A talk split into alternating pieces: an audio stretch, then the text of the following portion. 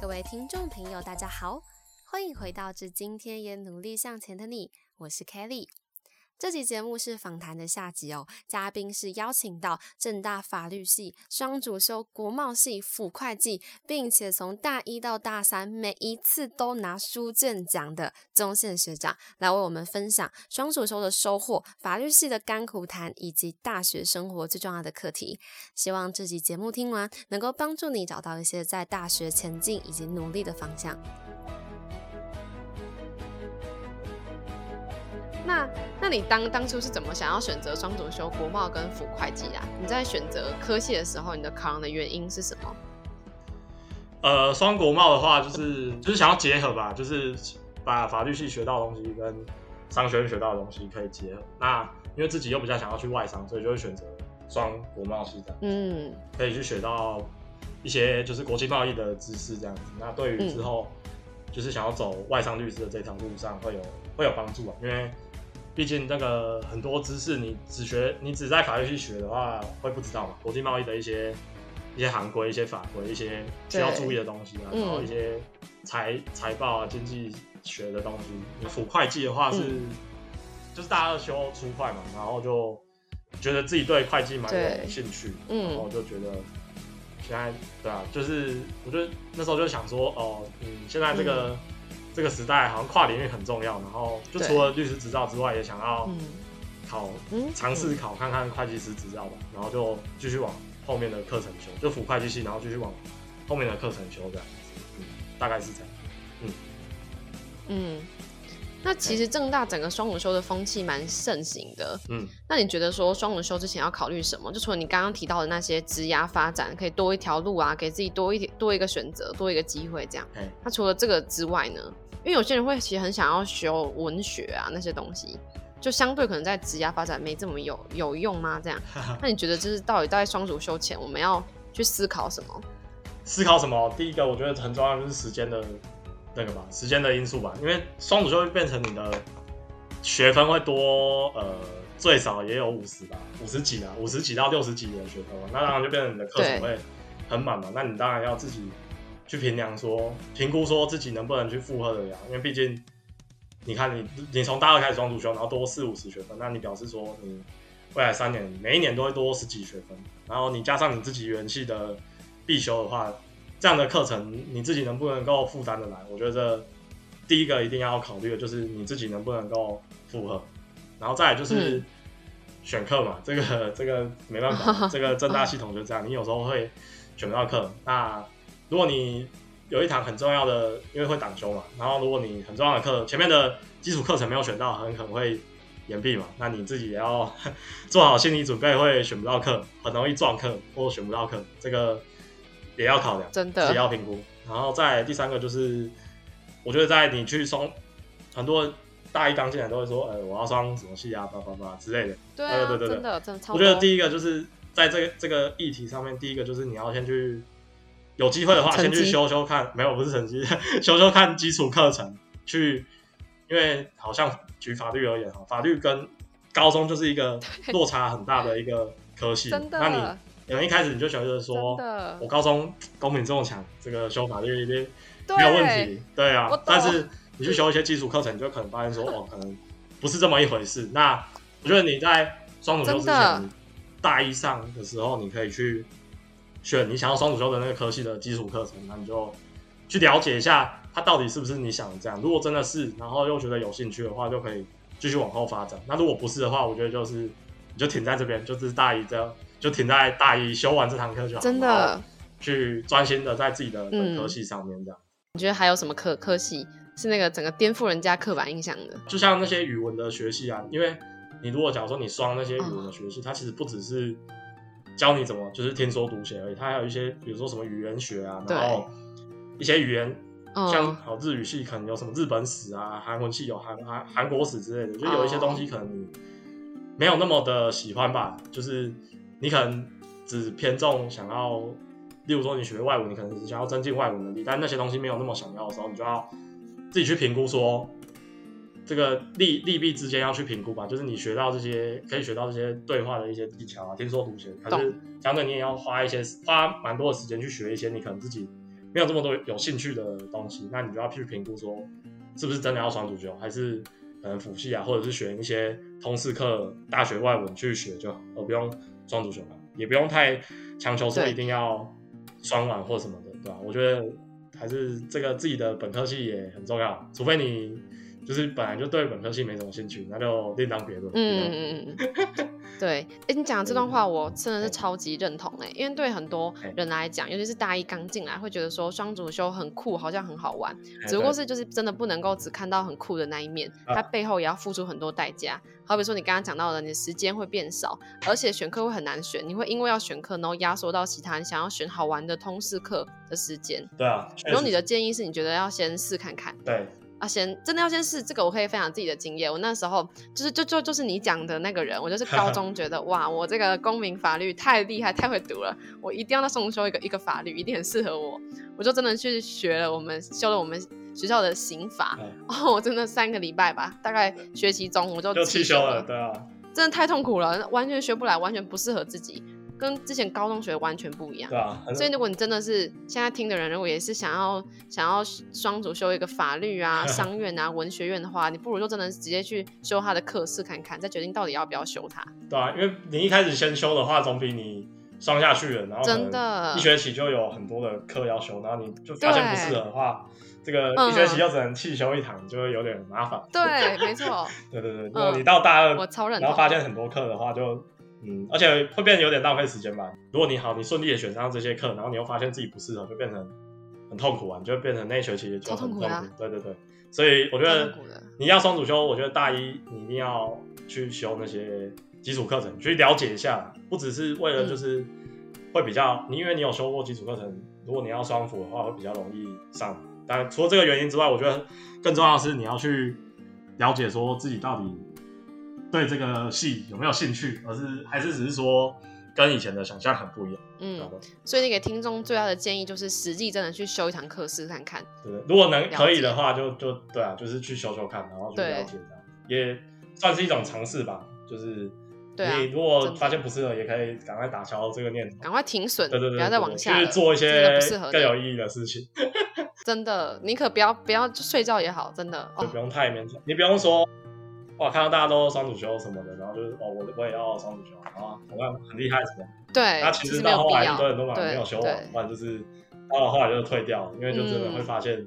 撑不下去啊，或者是说跟自己的兴趣不一样，然后就放弃了。很多啊，我觉得蛮多人都是最后就不了了之的。真的有双玩的人，应该没有到很多啊，对吧？就是比绝对比申请的人少很多啊。我觉得绝对比申请的人少。嗯。那你在上国贸啊、会计的课，感觉起来跟法律系有什么不一样的、不同的氛围吗？那就上任就是可能班级比较小吧，我觉得好像大部分人都蛮熟的，然后就是熟到不行啊，对啊，就很熟。然后我觉得这有好有坏吧，嗯，对吧？就是法律系就是因为是大系嘛，那你如果没有很特别的突出，或者是特别的想要去认识人的话，你就不会认识太多人。那、嗯所以你上课的时候，就是下课就中间下课的时候，就是大家都做自己的事啊，或者是就可能跟附近的几个比较认识的，然后问一些问问题啊，或者是聊一下天这样子。然后商院的话，就是中间下课大家可能就这个气氛比较嗨，气氛比较好，嗯、对因为大家都很很熟嘛，大家都认识啊，然后就是会蛮多人聚在一起可能聊天啊，然后聊可能系上的活动啊，要参加的社团啊，然后实习什么的，反正就是会比较。气氛比较没有那么凝重，我觉得法律系的气氛比较比较凝重这样。嗯，我自己是这样觉得。我自己也是这样觉得，真的差很多。其实同样是大大系，国贸系跟气管系，甚至是船院都算是很大的系，但就真的是你讲的，上课也会聊天啊，然后玩手机啊，然后下课当然是超嗨。法律系我去上课之后，大家都超认真，甚至还蛮多人会就开始组成团团体在讨论讨论一些问题。可能那个吧，法律系比较会公审的嘛，就是你上课讲话就会发 D 卡，所以大家都不太敢。哦，这个正义魔人比较多啊，正义魔人比较多，就是马来西亚的这个 D 卡的发文，这个 数量很多，数量很多，所以交流版也不少吧。很怕，对对对，大家都很怕，所以就不太敢，不太敢乱来。对哈，还有这个原因。呃，大家都很戒慎恐惧啊，很怕被那个 一些正义魔人，然后就，哎，你这个这样这样不行。嗯。那你怎么看待商学院推崇要参加很多活动啊，个性外向，要很多尝试，很 social 的氛围？我觉得这个很合理吧，因为毕竟商业就是一个很持人际关系的一个行业吧。因为，嗯，知道怎么讲吗？这个就是社会现实。对啊，我觉得这个有很多人说这个大学是一个小型的社会嘛，那我觉得商学院就蛮符合的，就是算真的算是有一种感觉，已经是小型社会的感觉，就是彼此之间比较会 social 啊，然后会。就是要多参加一些活动嘛。那你出社会也是一样，因为像法律系就是，呃，彼此之间可能不太不太熟，然后也不会特别超不熟，觉得好不熟。对啊，对啊，对啊。那我觉得商学院这样也蛮好的，就是我觉得可以提前适应社会吧，在大学的时候就培养这些和别人交流，然后沟通啊、协商的一些能力的话，我觉得是蛮好的。就是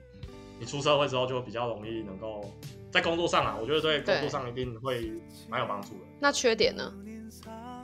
缺点哦，可能缺点，嗯，他可能对啊，刚开始可能内向人会比较吃亏吧。不过我觉得还是，因为毕竟还是会有比较主动的人会来找你。我觉得就如果可以的，自己觉得 OK，然后觉得这个个性适合的话，就是可以跟那些就是借由比较主动的人来找你，然后跟他们一起去培养吧，去训练吧。我觉得这也是。对于内向人来说，也是一个蛮重要的训练，就是你怎么样让去从可能很害羞、很内向，然后去慢慢变成一个能够独当一面的人。我觉得这是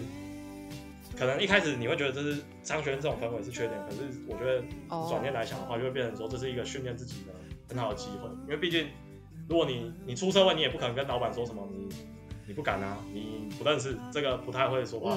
如果他要叫你去一个场合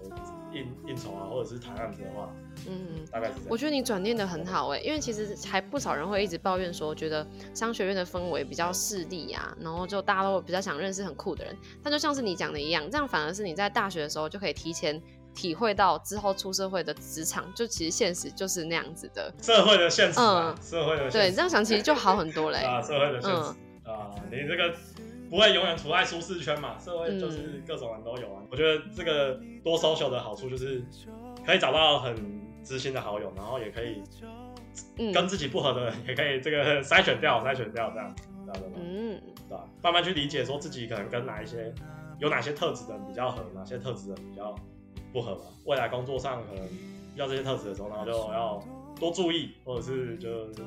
小心一点，小心一点这样。因为我觉得对于不同人，你要有不同的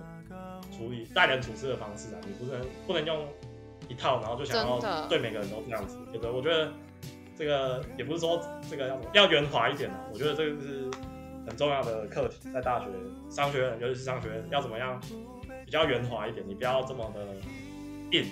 嗯，了解。所以你觉得进入大学之后，除了学习做事之外，还要学习做人。那学习做人的地方，其实学校就是很好的场域了，因为你会认识很多不同的内向的、外向的，然后各种型的，然后你可以慢慢意识到说，哎，哪一型的人他特别喜欢我啊，我跟哪一型的人特别合得来。这也帮助你之后出社会之后就知道怎么选伙伴，因为就像你讲的，就同同事也没有办法选，所以你要做的就是你要知道说要怎么跟这个人去相处，这种人一般的雷点会是什么？多看人，多和人家互动。嗯，对，不合的人就是就算要学会圆融一点，对啊，学会怎么圆融一点啊，你也不要跟他撕破脸嘛，就是这个人前留一线，这个日后好。对，所以就是你就要不要就是。真的跟你很不好的，你也不用撕破脸，然后要想办法，就是要怎么样维持住这个最低限度的关系，这样子。嗯，人际关系，我觉得这也是蛮蛮重要的，人际关系，对对对。嗯。那我们节目其实有蛮多高中生的，甚至很多是我之前张女的学妹，他们很多人都很喜欢读法律系。那你觉得是什么样的人格特质，或者是 具备什么能能力的人是比较适合读法律系的？呃，我觉得第一个是要要。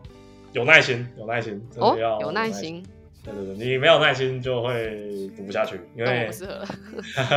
法律系就是这个，你看这个书都很厚嘛，你这个没有耐心就看看五五五六页就看不下去就不行。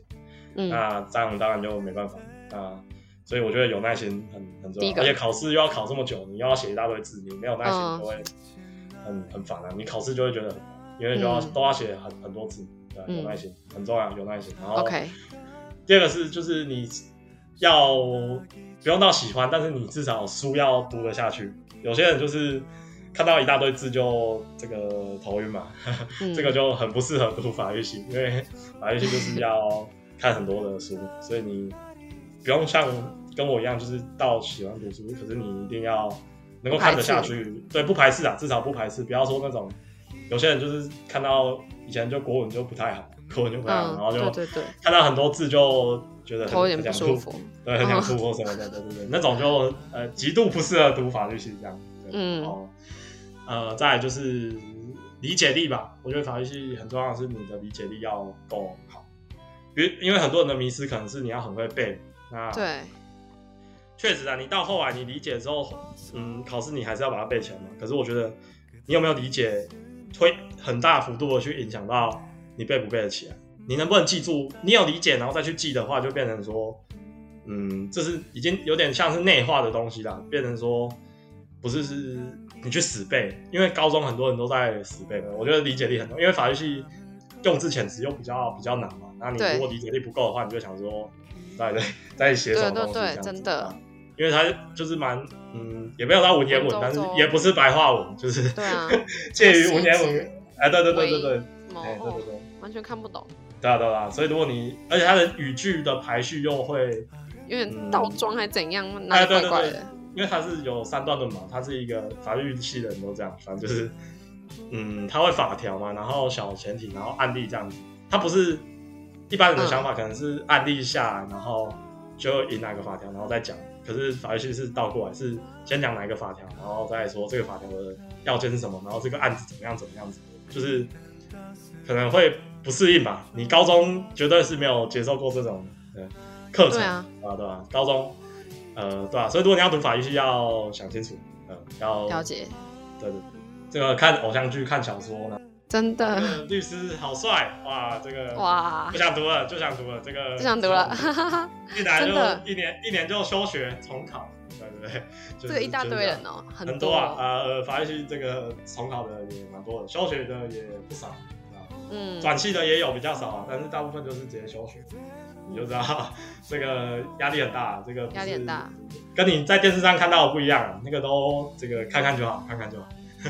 没错没错，就真的相信大家听众一定也都听得出来，读法律系你一定要很有耐心，你要爱看书，然后要能够经得起长期的考试备考时间，还有一定程度的理解力，才有办法真的可以读到法律系。对啊，那你可不可以分享一些给那些坚持读法律系的学弟妹一些建议？好的，慢慢来。嗯，我记得我们那时候那教大一的教授也是这样讲，你有时候就是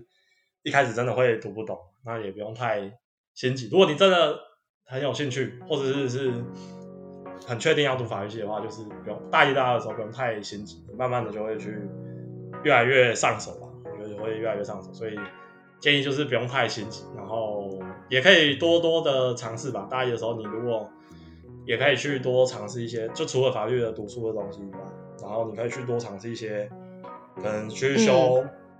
其他系的课啊，参加一些社团活动、系上活动等等，你不用。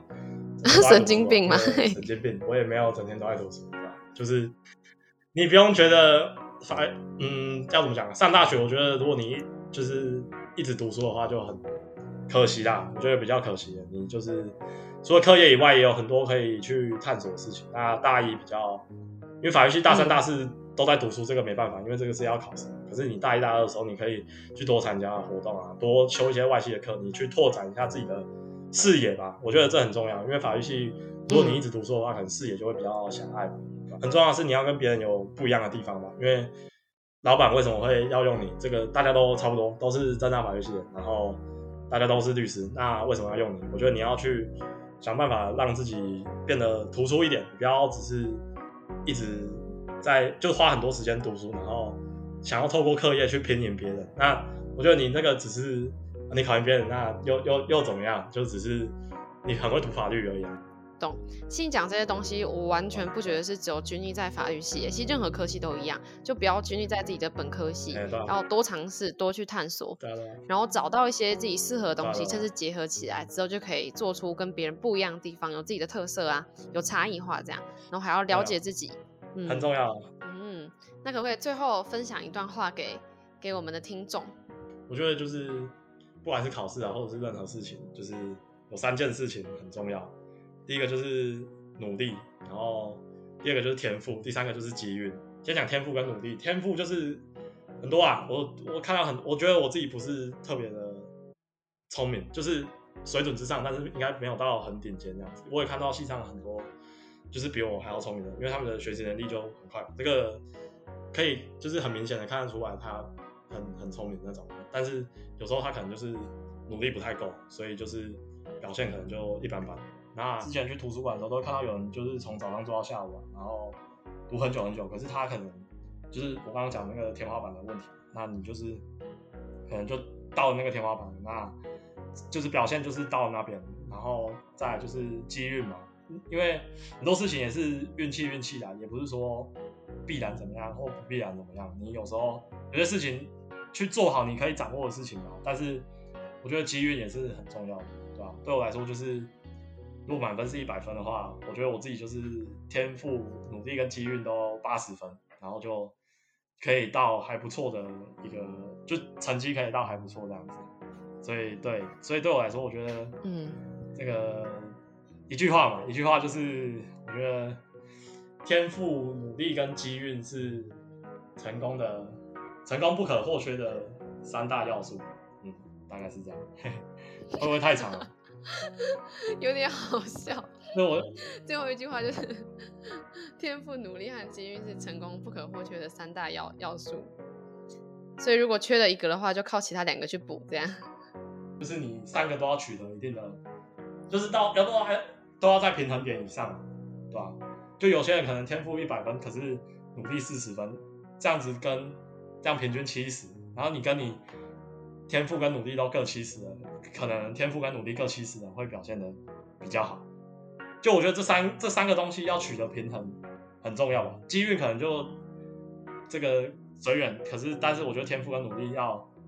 平衡，就是你要知道自己的能力到哪边，然后就努力到努力到哪边这样子。我觉得不要不要太松懈，也不要太紧绷，就过着一个这个就是就一天赋跟努力要平衡的一个一个生活。对吧？就是成功，就是总有一天会会到来，你不用太强求，不用太刻意，但是也不要浪费自己的才能，对吧？所以我觉得这是那三个是要平衡。当你天赋和努力都够了，然后都到一定程度之后，会有机遇嘛？总不可能一辈子都那么那么衰嘛？人生就是有起有伏嘛，对吧？等到你这个机遇跟你的努力和天赋这个刚好融为一体的时候，就是你成功的时候，对吧？我觉得，我觉得是这样。我大学三年以来的感想是这样，然后你就是天赋跟努力都有到一定的水准之后，机运到你自然就可以去把握住，而不用去想太多。有时候就是，对啊，我觉得嗯很重要，就是自要了解自己啊，要多跟自己对话，多跟自己对话。你不用要真的，我觉得大学也很重要，就是你要多了解自己到底在做什么，是谁。呃，能力到哪边，然后未来想要做什么，对啊，这个我觉得大学要除了要留一些时间给自己思考自己在干嘛，和自己对话。我自己就就是蛮常跟自己对话。对啊，我也觉得这个也很重要。这样，所以这三个要素的话，我们就先撇除机运不看的话，就是天赋跟努力。那其实天赋也有也有分，说你要能够找到自己适合的那个天赋。因为有些天赋，好比说你作图很好，你作图天赋你可能就已经是八十分了，那你就去做图，你不一定要真的是去呃算数学啊，你可能数学天赋只有五十分，你可能就可以去找找找这作图的工作来做，然后再加一些刚刚提到的后天的努力呀。刚开始分享的一些读书技巧啊什么的，然后再把分数再加上去，然后总有一天这机运自己会来来临。当你都准备好的时候啊，你也离成功不远了。这样。哦，对对对，因为呃，我呃天赋，因为你刚刚说有些东西不好找，那我觉得这个很大原因是因为这个台湾的教育就是高中以前都在一直读书嘛，有些人可能就撇除技职体系啊，就是我说读高中的话，你就是。会一直读书嘛？那你可能会有时候自己的天赋没有去发挥嘛，就是没有去发现，没有去发挥。那所以就像刚刚前面讲的，你很重要，就是你大一要去多探索，去找到自己的天赋，然后适性发展，啊，大学就是大很很重要，适性发展也很重要。你不能，你要找到自己，要找到对的事情，然后在对的时间点做，这个也很重要，对吧？嗯，那如果你现在给听众听众一个建议的话，就你觉得大学最重要的事情是什么？就整集下来，你就给大家一个建议的话，你会给什么建议？一个就好了。一个建议，最重要的会是最重要的，呃，最重要的，想清楚自己要什么吧。过去、现在、未来嘛，过去已经没有办法改变了，现在要做什么要想清楚，未来要做什么要想清楚，然后现在和未来要怎么从现在达到未来要做的事情，这件事中间的这个要去做的事情，你要去规划它，要怎么去达到，而不是对对对，而不是只是想就是开始跟结果，而不去想过程。我觉得要变通吧，就是你不用说哦，我一我一定要怎么样，一定不怎么样。对吧？大学就是，嗯，人生就是这样嘛，很多变数。好像在跟一个老人聊天哦。就是，没有一定的目标啦，你不用说一定。这个我记得这个《论语》，孔子有讲过嘛，你就是没有一定要怎样，也没有一定。孔孔子说过吗？因为有时候事情，还是他的学生说过的。但是文言文我忘记了，但是我记得我反正我高中一定有读过，有人讲过说什么一定一定要怎样，不要一定要怎样，也不要一定不怎么样。对吧应该是《论语》吧，因为是在那个什么中国文化基本教材提到的。对对对对，然后对啊，我觉得这个也很很重要啊。你有时候面对事情，你不用死板板的，就是一定要照着计划、照着目标。有时候适度的改变自己的目标也很不错。思考自己在嗯，好，那我最后就用一句话来总结一下今天的节目。我想要一句唐凤讲过的话，他说：“当你今天你今天进入大学，没有带着目标进来的话，大学只会给你一个学位。”其实就是今天讲的这个意思，就不管怎样，一个建议啦，就是真的要找到那个目标，然后找到目标的过程中，遇到一些事情，你还是可以适时的去变通，然后去转换，没有一定要怎样子。然后遇到困难的话，其实不一定要真的去钻牛角尖，你可以去看看你有没有其他事情，去多多探索，找到那个天赋热情所在，再加上一点努力，总有一天机运就会来临。嗯，那今天真的是非常感感谢我们邀请到这个法律系双主修，国贸系又辅会计，还从大一到大三从来没有一次没有拿书卷奖的中线学长来跟我们分享这么多，真的是非常感谢你。不会不会，不会啊不会，这个感谢感谢，这个 废话很多。那那大家如果喜欢今天的节目的话，记得要按下关注，然后也可以追踪中线学长的 IG 吗？还是你要脸书？都都可以吧，有问题可以可以问我。嗯，好，那我们节目呢会在每个礼拜五晚上定期更新。那如果你也喜欢今天的节目，要记得分享给你其他的好朋友。那至今天也努力向前的你，非常感谢各位的收听，祝福你有一个美好的一天。我们再会，拜拜，拜拜。